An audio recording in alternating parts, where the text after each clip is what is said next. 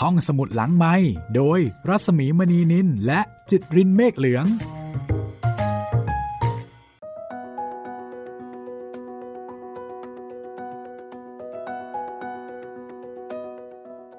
สวัสดีค่ะ ยินดีต้อนรับคุณผู้ฟังนะคะ เข้าสู่ความพยาบาทตอนที่ 20 ค่ะ สวัสดีคุณจิตรินคะสวัสดีครับพี่หมีครับ โอ้โหกลับมาอีกครั้งนะครับ กับความพยาบาท ตอนที่แล้วนี่โอ้โหเรื่องใหญ่เรื่องโตครับ ประกาศสักดาของท่านเขาคอนเต้ แต่ว่าท่านเขาคอนเต้ก็ประกาศแบบชิวๆสบายๆ ดูเหมือนกับไม่ได้ตื่นเต้นอะไรมาก แล้วก็พยายามพูดจาทำให้ทุกคนรู้สึกว่าโหแบบเป็นพูดดี เป็นสุภาพบุรุษรักเพื่อน แล้วก็จัดงานปาร์ตี้ให้กับเพื่อน ช่างเป็นคนดีอะไรแบบนี้ ไม่เหมือนอิกิโดหรอก ตอนนี้ก็เหลี่ยมมาเหลี่ยมกลับแล้วครับตอนนี้กีโดยังไม่รู้นะว่าตอนนี้ถูกเหลี่ยมกลับแล้วค่ะ แล้วก็เหลี่ยมกลับไปอีก2มเท่าด้วยนะคะ ช็อกตาตั้งไปเลย แต่เดี๋ยววันนี้ครับ มันน่าจะเกิดเหตุการณ์อะไรบางอย่างขึ้น เพราะว่าตอนที่แล้วมีการพูดถึงอาวุธปืนกันด้วย ต้องบอกว่าจะมีฉากบู๊ เกิดขึ้นหรือเปล่านี่ ในขณะที่กิโดเฟอร์ลารีเนี่ย ก็ได้รับเหลี่ยมกลับคูณ2คูณ3กลับไปแล้ว แต่นินนาล่ะ นินนาจะได้รับอะไรกลับไปบ้างนะคะ อันนี้ก็น่าสนใจอีกเหมือนกันค่ะยังไงก็ต้องติดตามในตอนนี้นะครับ ตอนที่ 20 ของความพยาบาทของเรา มารี คอเรลรีเอียน แม่วันพระยาสุรินทราชา แปลค่ะ แล้วก็แปลจนเป็นนวนิยาย แปลเรื่องแรกของไทยนะคะ แล้วหลังจากนั้นเราก็จะมีนวนิยายแปลโอ้ยเรื่องที่เท่าไหร่ต่อเท่าไหร่ก็ไม่รู้ละแล้วก็มีการแลกเปลี่ยนวัฒนธรรม เราก็ได้ฟังได้อ่านเเรื่องดีๆนะคะ จากหลายชาติหลายภาษาค่ะ แต่นี่แหละค่ะ ความพยาบาทเป็น เรื่องแรกเป็นหมุดหมายของการแปลนวนิยายจากต่างประเทศค่ะ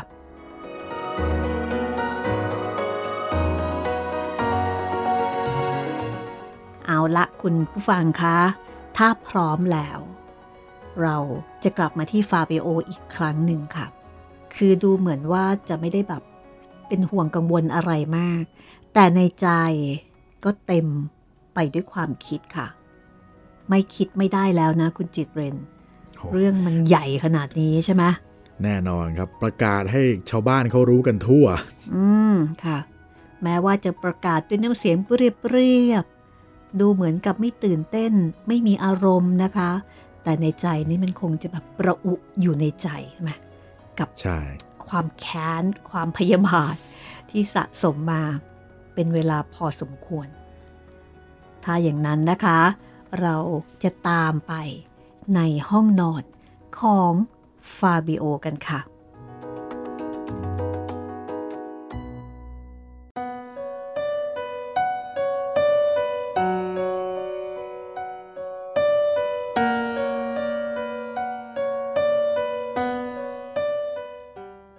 ฟาบิโอเดินเข้าห้องนอน นอนทั้งเครื่องอย่างนั้น เขาไม่ได้ตั้งใจจะนอนให้หลับ ในใจของเขาเต็มไปด้วยความคิด นึกถึงความคิดของกีโดเฟอร์รารีบ้าง ที่ฟาบิโอได้รับทนมากับกีโดเฟอร์รารีเดี๋ยวนี้อย่างไรกัน แน่นอนคงไม่เท่า มากกว่าที่เขารู้สึก คือในชั้นต้นกีโดไม่ต้องถูกฝังทั้งเป็นเสียชั้นหนึ่งแล้ว ไม่ต้องกังวลที่จะพยายามหนีออกจากห้องซุยหรือห้องสุสานหนีมาได้ยังจะเห็นชื่อของตัว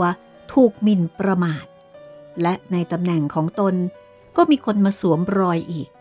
ถึงจะให้ทำอย่างไร ก็ทรมานกีโดให้เจ็บแสบ เหมือนที่ฟาเปโอได้รับทรมานมาไม่ได้ มีความสมเพศ ความตาย ที่ปัจจุบันทันด่วน และเกือบไม่รู้สึกเจ็บปวด นั่นก็เป็นความกรุณาสำหรับกีโดเกินไปแล้ว ฟาบิโอยกมือขึ้นชูดูที่สว่าง เห็นมือไม่สั่น สะทกสะท้านอันใด นิ่ง เที่ยงราวกับมือหิน รู้สึกแน่แก่ใจว่า จะหมายที่ไหนก็คงสำเร็จ จะไม่ยิงให้ตรงหัวใจ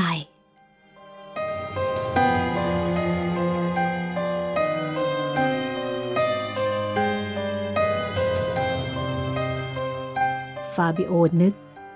แต่ให้เหนือไว้สักหน่อย เพราะมีสิ่งที่จะต้องจำอยู่ข้อหนึ่ง กีโดต้องมีชีวิตอยู่ เพื่อให้รู้ว่า ฟาบิโอเป็นใคร เพราะมีสิ่งที่กีโดจะต้องจำอยู่ข้อหนึ่ง นั่นก็คือ กีโดต้องมีชีวิตอยู่ เพื่อที่จะให้รู้ว่า ฟาบิโอแท้จริงแล้ว เป็นใคร แล้วกีโดจึงค่อยตาย ฟาบิโอนึกถึงความฝัน ครั้งเมื่อนอนเจ็บอยู่ที่ตึกเล็กนั้นจำได้ว่า คนที่มาในเรือเล็กนั้น กีโดและได้เอากริดจ้องแทงที่ตรงหัวใจสามครั้ง ฝันนั้น อาจจะดูไม่จริง แต่กีโด ไม่ได้แทงหัวใจฟาบิโอถึงสามครั้งจริงหรือ ลอบลัก เอาความรักของภรรยาของเขาไป ตัดรอน แม่ดาราน้อย ลูกสาวจนตายจากไป หมิ่นประมาทต่อชื่อเสียงของฟาบิโอ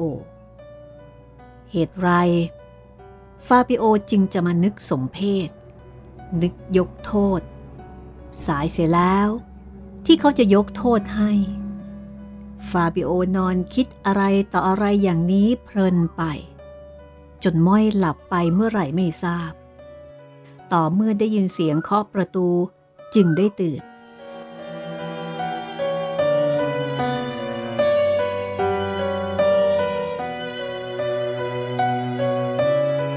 วินเซนโซ แบกถาดกาแฟ ควันขึ้นฉุยเข้ามาในห้อง ฟาบิโอถามว่า ถึงเวลาแล้ว เร็วอย่างนั้นเชียวหรือ อีกห้านาทีจะ11ทุ่มขอรับ วินเซนโซตอบ แล้วมองดูฟาบิโอด้วยความประหลาดใจ นี่ใต้เท้าจะไม่เปลี่ยนเสื้อ evening dress แล้วเหรอครับ ฟาบิโอพยักหน้า พลางบอกว่าจะเปลี่ยน วินเซนโซก็หยิบเสื้อกางเกงสำหรับสักหลาดหนา อย่างแต่งในเวลากลางวันออกมาวางไว้ให้ แล้วก็ออกจากห้องไป ฟาบิโอรีบเปลี่ยนเครื่องแต่งตัว และเมื่อกำลังเปลี่ยนเครื่องแต่งตัวอยู่นั้น เขาคิดถึงการที่จะพึงกระทำพลาง ทั้งมาคีดาวองคู ทั้งกัปตันเฟรเซีย ไม่เคยรู้จักกับฟาบิโอในส่วนบุคคลในครั้งที่ยังมีชื่อว่าฟาบิโอโรมานีหรือทั้งเพื่อนของกิโดเฟอร์รารี่ทั้งสองนั้น ก็ไม่ได้เคยได้พบได้ปะ แต่ที่จะไปยังสนามอีกคนหนึ่งชะดีชะร้าย จะเป็นคนแปลกหน้า แก่ฟาบิโอ เมื่อคิดอย่างนี้แล้วทำให้ฟาบิโอรู้สึกกล้า กล้าที่จะเข้าผจญหน้ากับกิโดเฟอร์รารี่โดยไม่มีแว่นตา กิโดจะรู้สึกอย่างไรบ้าง ถึงจะไม่ใส่แว่นตาดำกำบังเพื่อให้แปลก ผมขาว หนวดขาว ก็ทำให้เปลี่ยนรูปไปพออยู่แล้ว ถึงกระนั้นก็ดี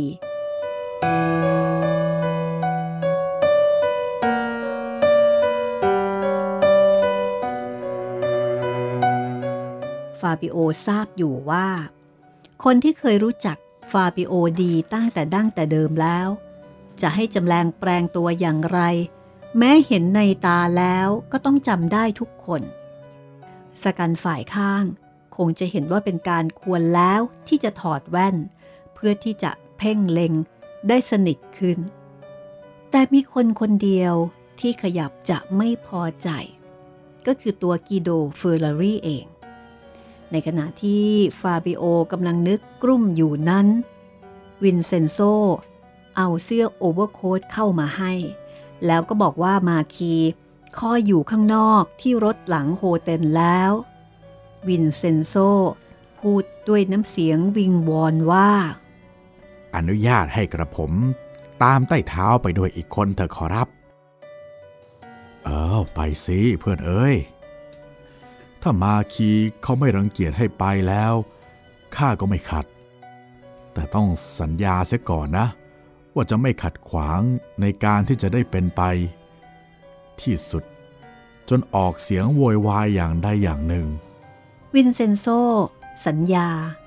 แล้วก็หิ้วหีบปืนโค้ดตามฟาบิโอมาหามาคีที่รถ ส่วนดาวองคู ถามเมื่อเห็นวินเซนโซ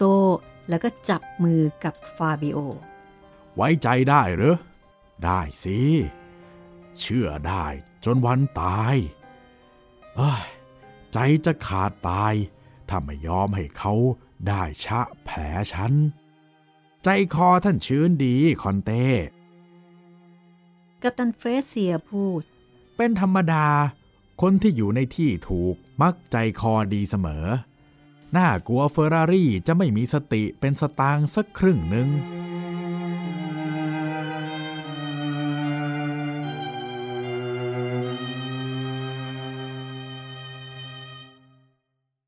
จากนั้นรถก็ขับเคลื่อนไปสู่สนาม เวลาที่ทุกคนนั่งอยู่ในรถนี้ดูช่างนานเสียนี่กระไร แต่ที่แท้ทางนั้นก็ไม่สู้จะไกลนักเลย ภายหลังรถ ผ่านคาซากีลานเด ซึ่งเป็นบ้านใหญ่ของท่านผู้มีตระกูลดีผู้หนึ่ง ซึ่งแต่ก่อนนี้เคยเป็นเพื่อนบ้านดี ของฟาบิโอ เลยบ้านใหญ่มานั้น รถก็ขับลงเนิน ลงมาจนถึงที่ราบ เป็นสนามหญ้าเขียวชอุ่ม แล้วก็มีต้นไม้ใหญ่ขึ้นเป็นหมู่ดูงาม พอถึงตรงนี้รถก็หยุด วินเซนโซกระโดดแผลวลงมาจากข้างสารถี ช่วยประคองให้ทุกคนลงจากรถ แล้วรถก็ขับเลยไป จอดบังต้นไม้อยู่ห่างๆ ทุกคนเที่ยวเดินตรวจทำเลที่ทาง ประเดี๋ยวมีคนมาถึงอีกคนหนึ่ง คนคนนั้นคือหมอเยอรมัน ที่แม้จะพูดภาษาอังกฤษหรือว่าภาษาอิตาเลียนได้ไม่ดี แต่เมื่อมาเรียนได้ความรู้ว่าฟาบิโอคือใครแล้ว หมอก็ก้มศีรษะกระทำคำนับแล้วก็ยิ้มอย่างกันเอง แล้วบอกว่า ความปรารถนาอันดี ซึ่งฉันจะให้แก่ท่านได้ ก็คือฉันจะไม่ต้องรับเป็นธุระในการแต่งบาดแผลท่าน ท่านนอนหลับได้นั้นประเสริฐนัก เรื่องพันนี้ไม่มีอะไรดีกว่า นอนได้ทำให้เส้นประสาทดี ไม่สะทกสะเทินอ่าท่านสัน เป็นด้วยเช้าวันนี้หนาวจัด ฟาเบโอรู้สึกว่าเขาตัวสั่นจริง แต่ไม่ใช่สั่น เพราะลมหนาว มิได้สั่น เพราะฟาบิโอรู้สึก แน่แก่ใจทีเดียวว่าจะฆ่าคนผู้เคยเป็นที่รักอย่างยิ่งมาแต่ก่อน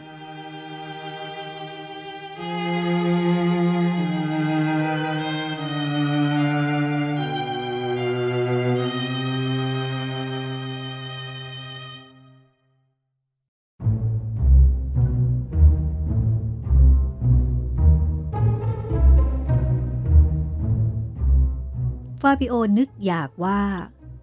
ให้เขามีโอกาสได้ทำลายชีวิตฟาบิโอบ้างสักเล็กน้อย แต่มันก็ไม่มีซะเลย ความสังหรณ์ในใจบอกว่า ไม่มีโอกาสเลยทีเดียว มีความรู้สึกเจ็บใจเมื่อหวนนึกถึงหล่อน คนที่ก่อให้เกิดเหตุชั่วชนี้ ความโกรธของฟาบิโอ ต่อผู้หญิงคนนั้น ทวีขึ้น สักสิบเท่าเห็นจะได้ ฟาบิโอนึกในใจว่า ป่านชนี้ หล่อนจะทำอะไรอยู่ที่วัดแม่ชี ไม่ต้องสงสัยว่า คงจะนอนหลับอุตุ อย่างเช้าเกินไปที่หล่อนจะลุกขึ้นกระทำการสวดมนต์ภาวนาอันเท็จของหล่อน นินนาคงจะนอนหลับสบาย ในขณะที่สามีและชู้รักของหล่อน ได้เชิญให้พระยามัจจุราช มาเป็นอนุญาโตตุลาการตัดสินคดีในระหว่างเขาทั้งสอง ปัดเดียวได้ยินเสียงระฆังใหญ่ในเมืองตีหก และอีกประเดียวได้ยินเสียงรถขับเข้ามาใกล้ๆ เหลียวไปดู เห็นกีโดเฟอร์รารีเดินมากับพวกข้างเขาสองคนลงจากรถ ค่อยๆเดินช้า แล้วก็สวมเสื้อเข้าไว้ ทั้งหนาเหลือใจ มีหมวกคลุมลงมาปิดคิ้ว จนฟาบิโอบอกไม่ได้ว่า สีหน้าของเขาจะเป็นอย่างไรกีโดมิได้หันหน้ามาตรงทางฟาบิโอแต่สักครั้งเดียว เขายืนนิ่ง พิงต้นไม้ที่ไม่มีใบเฉยอยู่ สกันทั้งสองฝ่าย ตั้งต้นจะตรวจ แล้วก็วัดที่ทางกัน มาคีพูดเป็นคนแรกว่า เราได้ตกลงเรื่องระยะทางกันแล้วไม่ใช่หรือท่าน ดูเหมือน 29 หรืออย่างไรละ29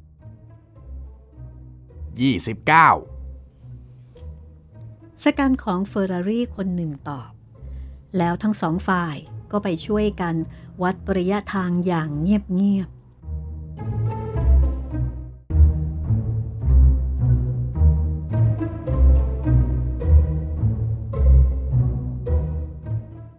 ในขณะที่เขาไปวัดที่อยู่นั้น ฟาบิโอ หันหลังให้ แล้วถอดแว่นตาใส่กระเป๋าเสื้อ แล้วฟาบิโอ ก็คลุมริมหมวกลงมา เพื่อที่จะมีให้คนทั้งหลายเห็นว่า เขาถอดแว่นโดยทันที ยังไม่เช้าดีนัก แต่ทว่าก็มีแสงสว่าง ดวงอาทิตย์ยังไม่ได้ชักรถเลี้ยวเหลี่ยมโลก แต่แสงรัศมีฉายเป็นแฉกขึ้นมาถนัด แสงรัศมีทุกเส้น แลดูประดุดใบหอกของนายทหารที่ถือเข้าสู้สงคราม ฝูงนกตื่นขยับตัว โผพินบินออกจากรัง และที่กำบังในต้นไม้ ตามใบหญ้าแวววาวด้วยน้ำค้าง ดูประหนึ่งว่า ใบต้นหญ้าเหล่านั้นฝังด้วยเพชรพลอยสีขาว ส่วนตัวของฟาบิโอเองนั้น เขารู้สึกอย่างประหลาด รู้สึกเหมือนตัวของตัวมิใช่ตัว รู้สึกเหมือนกับตัวเป็นเครื่องจักร และมีวิญญาณอื่นอีกดวงหนึ่งมากระทำให้ตัวไหวเลื่อนไป นอกจากจะนึกว่าเป็นวิญญาณของฟาบิโอ ปืนได้บรรจุลูกมาแล้วทั้งคู่ และมาคีก็พูดแก่ฝ่ายตรงข้ามว่า เห็นว่าถึงเวลาที่เราจะวางคนของเราแล้ว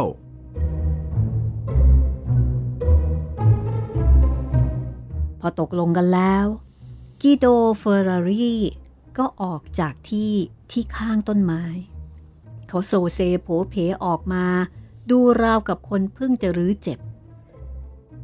ถอดหมวกและเสื้อคลุมชั้นนอกออกกองไว้ และเสื้อเวลาเย็นที่แต่งเมื่อคืนนี้ ก็ปรากฏแก่จักษุของฟาบิโอ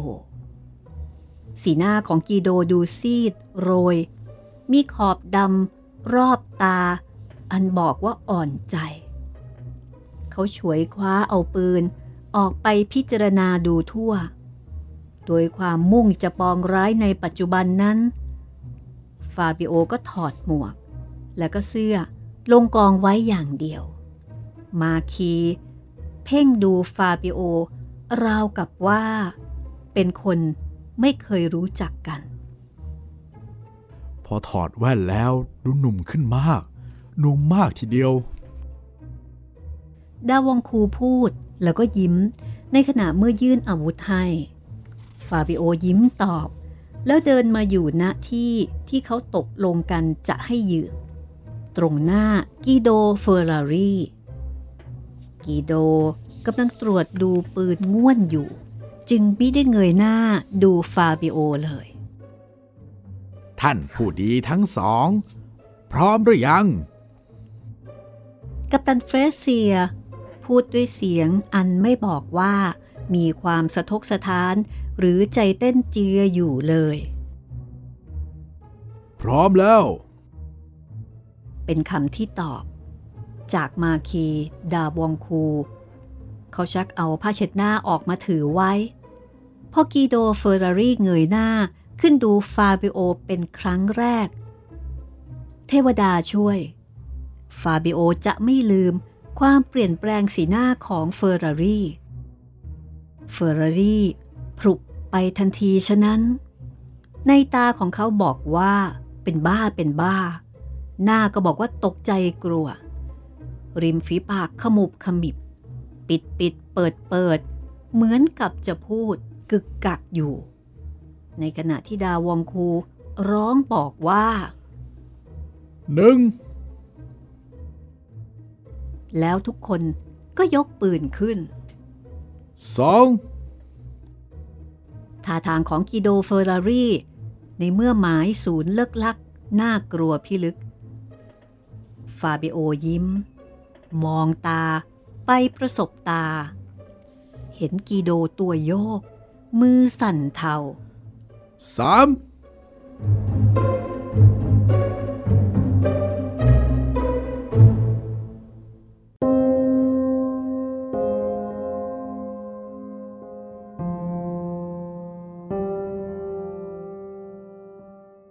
้าเช็ดหน้าขาวตกลงบนพื้นดินโดยทันทีและพร้อมกัน ทุกคนยิง ลูกปืนของเฟอร์รารี่เฉียดเช็ดไหล ไปพอเสื้อขาดโลหิตซับควันจาง เฟอร์รารี่ยังยืนตรงอยู่ ยืนอยู่ตรงข้าม มองตะลึง หน้าเศร้าย่น ปืนหลุดจากมือพลอย ในทันใดนั้น เขายกมือท่วมศีรษะ ตัวสั่น ร้องโอย ลมหน้าคล้ำลงไปบนดิน หมอวิ่งเข้าไปประคองพลิกหงายขึ้น ไหนเล่า สิ้นสติแล้ว ถึงโดยตาจะยังลืมอยู่ แต่ช้อนเหลือกขึ้นดูสวรรค์ อกเสื้อเชิ้ตชุ่มฉ่ำด้วยโลหิต ทุกคนก็ไปยืนมองอยู่รอบข้าง มาคีถามด้วยเสียงของคนที่คุ้นสนาม ยิงแม่นไหมอ่ายิงดีแท้ๆ เก่งทีเดียว ตายในสิบนาที ลูกปืนเข้าในปอดริมขั้วหัวใจ เรื่องเกียรติยศเป็นพอใจแล้ว หมอเยอรมันตอบ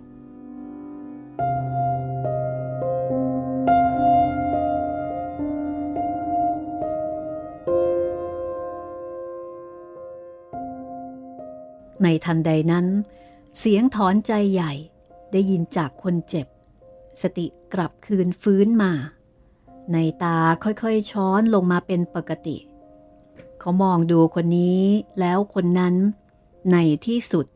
มาจ้องมองดูฟาบิโอ ริมฝีปากหมุบหมิบ พยายามจะพูด ฝ่ายหมอที่นั่งคอยพยาบาลอยู่ ก็รินเหล้าบรันดี หยอดปากเข้าไป พิษสุรากระทำให้มีกำลังวางชาแข็งแรงขึ้น เขาเพเยอขึ้น แล้วบอกว่า ขอขอพูดเอ่อกับเขาหน่อย กิโดเฟอร์รารี่พูดด้วยความลำบากมาก ในขณะที่มือก็ชี้ตรงมาที่ฟาบิโอ แล้วก็พูดอย่างคนที่ฝันเพ้อ กับกับเขา เฉพาะ เฉพาะ เฉพาะคน เดียว คนอื่นเลี่ยงออกไปไกลจนไม่ได้ยิน และส่วนของฟาบิโอก็ก้าวขยับเข้าไปหาจนใกล้ แล้วก็ค่อยๆ คุกเข่าลงข้างๆ ในตาของกิโดเฟอร์รารี่อันน่ากลัวได้มองดูฟาบิโอแบบเต็มตา ในนามของพระเจ้า แกนะคือ คือผู้ใดกันแน่ เออ ท่านรู้จักฉันดีนี่นา กิโดเอ้ย ฟาบิโอตอบอย่างมั่นคง ฉันคือ ฟาบิโอโรมานี คนที่ท่านเรียกว่าเพื่อน ฉันคือคนผู้ที่ถูกท่านขโมยเมีย ชื่อที่ถูกท่านกล่าวร้าย และเกียรติยศที่ท่านลงผลาญ เอ๊ะดูฉันให้ดี ใจของท่านให้บอกตัวท่านเอง แล้วว่าฉันนี่คือใคร กิโดร้องครางเสียงอ่อย ยกมือขึ้นทำท่าประกอบกับคำพูด ฟาบิโอ ฟาบิโอ ตายแล้วนี่ เห็นเอาลงหีบกับตาทีเดียว คราวนี้ฟาบิโอเอนตัวเข้าไปให้ใกล้ ถูกฝังทั้งเป็น เข้าใจหรือไม่กีโด ถูกฝังทั้งเป็น ฉันหนีพ้นได้อย่างไร ก็ตามเพลง กลับมาบ้าน มาเห็นความขบฏ จะฟังต่ออีกหรือ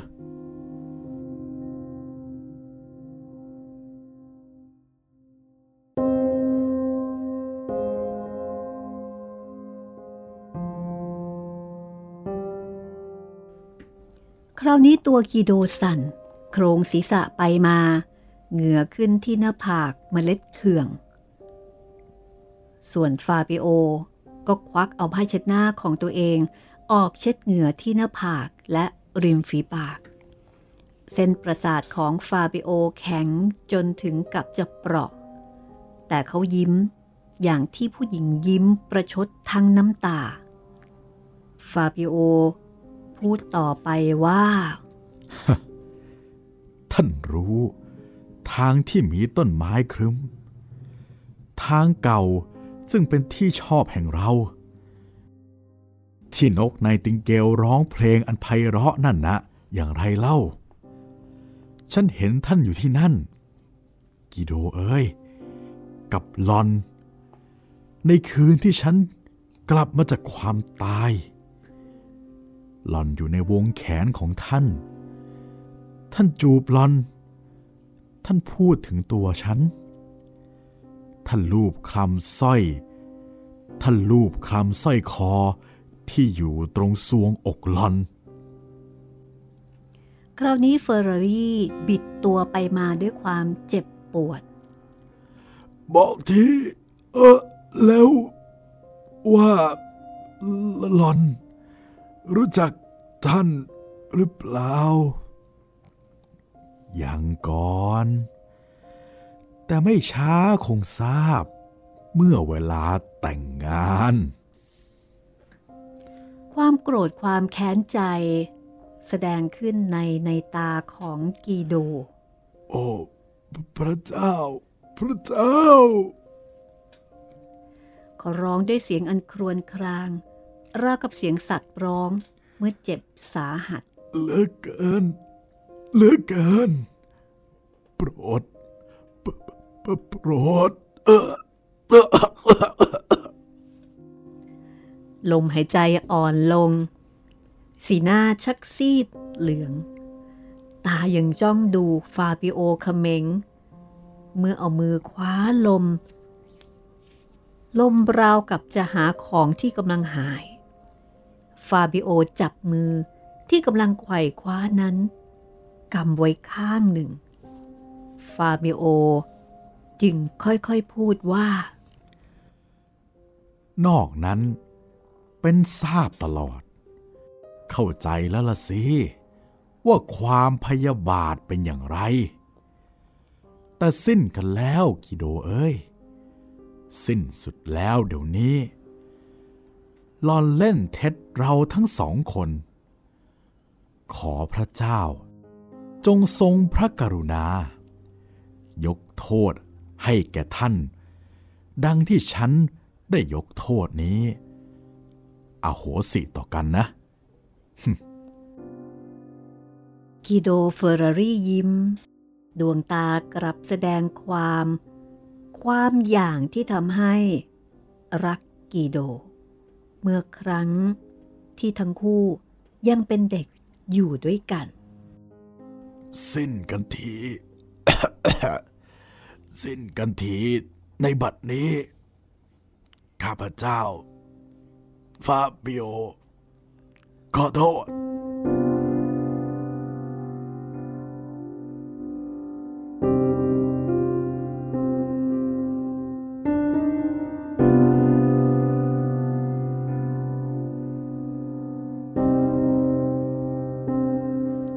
ดได้เท่านั้น ก็ชักตัวบิดขา แขนงอ เสียงในคอลั่นดังจอกกีโดเสือกกายไปสุดตัว ถอนใจใหญ่ หนัก ยาว แล้วก็สิ้นใจ ปากยังยิ้มอยู่ ความรู้สึกว่าบ เดแล่นขึ้น มาตันคอหอยของฟาบิโอ น้ำตาเจ้ากรรม ยิ่งกลั้น ยิ่งจะขืนซึมออกมาให้จงได้ เขากำมือของเพื่อนผู้เป็นศัตรูนิ่งอยู่ จนรู้สึกว่า เย็นอยู่ในกำมือ บนนิ้วมือนั้น แวววับด้วยแสงเพชรประจำตระกูลของฟาบิโอ ที่หล่อนให้แก่เขา ฟาบิโอถอดเอาแหวนนั้นออก ค่อยๆยยกขึ้นจูบ จูบอย่างแสดงความนับถือ จูบมือนั้น แล้วค่อยๆ วางลงยังแผ่นดิน ครั้นได้ยินเสียงฝีเท้าเข้ามาใกล้ ก็ลุกขึ้นยืน เอามือกอดอก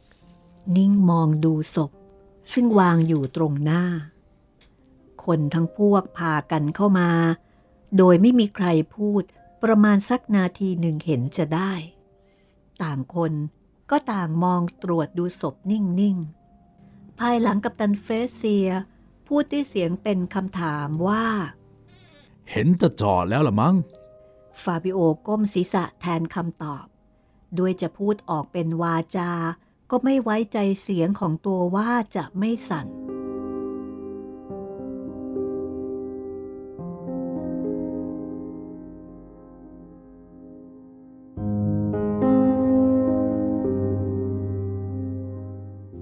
เขาขอโทษท่านแล้วหรือ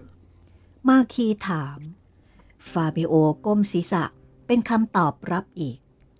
แต่ครั้นแล้วก็นิ่งเงียบกันไปอีก หน้าตาอันยิ้มแย้มของผู้ตายดูเหมือนจะยิ้มเยาะคำพูดเหล่านั้น ท่านหมอผู้ชำนาญ ก้มลงยิงหนังตาให้ปิด ซึ่งทำให้ฟาบิโอ รู้สึกดูเหมือนกับว่า กิโดเฟอร์รารีกำลังนอนหลับ และถ้าถูกสะกิดหน่อย ก็คงจะตื่นขึ้นทันที มาคีดาวองคู เอาแขนสอดแขนของฟาบิโอ แล้วกระซิบบอกเบาๆว่า กลับไปเมืองเธอ เอมิโก ดื่มเหล้าสักหน่อยก็จะดี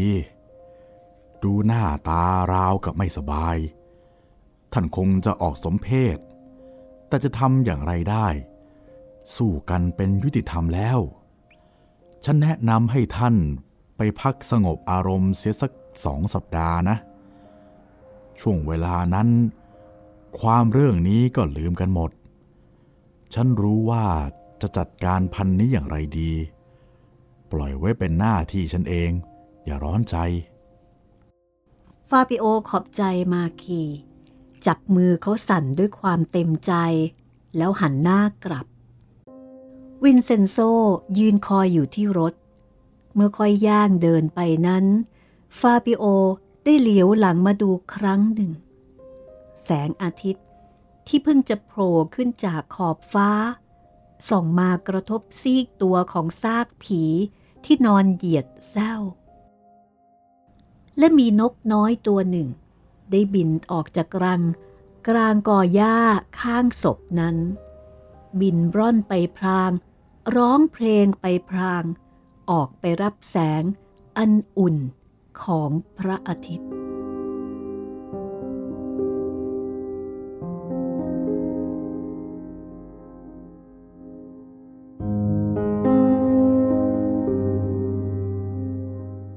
จบไปแล้วนะครับสำหรับความพยาบาทที่ ฟาบิโอได้ชำระไปแล้วหนึ่งคน ถึงขั้นเสียชีวิตกันเลยนะครับ นั่นน่ะสิชำระด้วยชีวิตเลยทีเดียวนะคะ แต่ก็เป็นการชำระด้วยชีวิต ผ่านวิธีการที่ทุกฝ่ายยอมรับนะ ไม่ได้เป็นการที่ไปฆ่าเขา หรือว่าไปกระทำที่ผิดกฎหมาย หรือว่าโหดหรือว่าอะไรแบบนี้ แต่เหมือนกับด้วยวิธีการแบบลูกผู้ชายประมาณนั้น ใครดีใครอยู่ แล้วกิโดเฟอร์รารีนะคะ ก็เป็นฝ่ายเรียบร้อยค่ะ และยังมีการบอกว่าจริง ๆ เนี่ย ฟาบิโอ ต้องการจะยิงเหนือจากหัวใจนิดนึง คือถ้าเกิดว่ายิงตรงหัวใจปุ๊บเนี่ย ก็จะไม่มีโอกาสได้รับรู้อะไรเลย โอ้โห ต้องกะเวลาเป๊ะมากเลยนะคะว่า ยิงตรงเนี้ยนิดนึงใช่จะพอมีเวลาให้ได้สั่งเสียกัน แล้วก็จะได้รู้ว่าจริง ๆ เนี่ย ฉันคือใคร ดีไม่แม่นมากถ้าแม่นมาก ยิงหัวทีนี่ไม่ต้องคุยกันเลยนะครับก็นั่นนะสิโอ้โหแหมความพยาบาทนี่ มันทำให้คนใจเย็นได้ถึงขนาดนี้เลยหรือก็นี่ แต่นี่ก็คือในนวนิยายเนาะนวนิยายก็นะ ทำอะไรก็ก็ทำได้ แต่เรื่องจริงจะเป็นอย่างไร อันนั้นเป็นอีกเรื่องหนึ่งเนาะถ้าโกรธกันสักขนาดนี้นี่ ส่วนใหญ่ก็ไปเจอกันในคุกแล้วค่ะ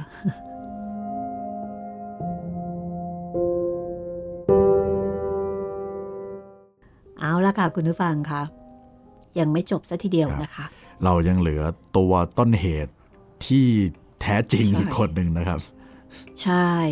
ค่ะ อันนี้ล่ะค่ะ ทั้งรัก ทั้งแค้นทั้งพยาบาท เพราะเธอทีเดียวใช่เชียว เป็นเพราะเธอ เพื่อนของฉัน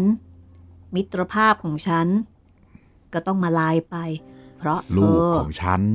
เธอก็ไม่ดูแล ใช่ เออใช่ ลูกของฟาบิโอกับนินนา ก็ยังตายจากไปจากการที่นินนาเนี่ยเหมือนกับไม่ค่อยใส่ใจดูแลลูกสักเท่าไหร่ อันนี้โหดเหมือนกันเนาะในแง่ของความใช่เป็นแม่เนี่ย ไม่ดูแลหมา สรุปว่ามีข้อหาหลายข้อครับเลยนะคะ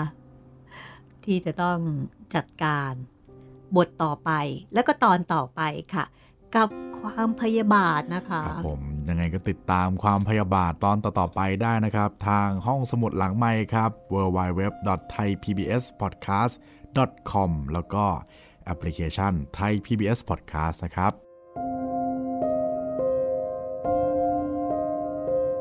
สำหรับวันนี้ก็ออกมาจากเมืองเนเปิลส์นิดหนึ่งก็แล้วกันนะคะ เดี๋ยวตอนต่อไป เราค่อยกลับไปที่เมืองนั้น แล้วก็ดูว่าความพยาบาทบทต่อไป จะแรงขนาดไหน และจะมีอะไรไปถึงตัวต้นเหตุก็คือ ติดตามต่อได้เลยนะคะ วันนี้ สวัสดีค่ะ สวัสดีครับ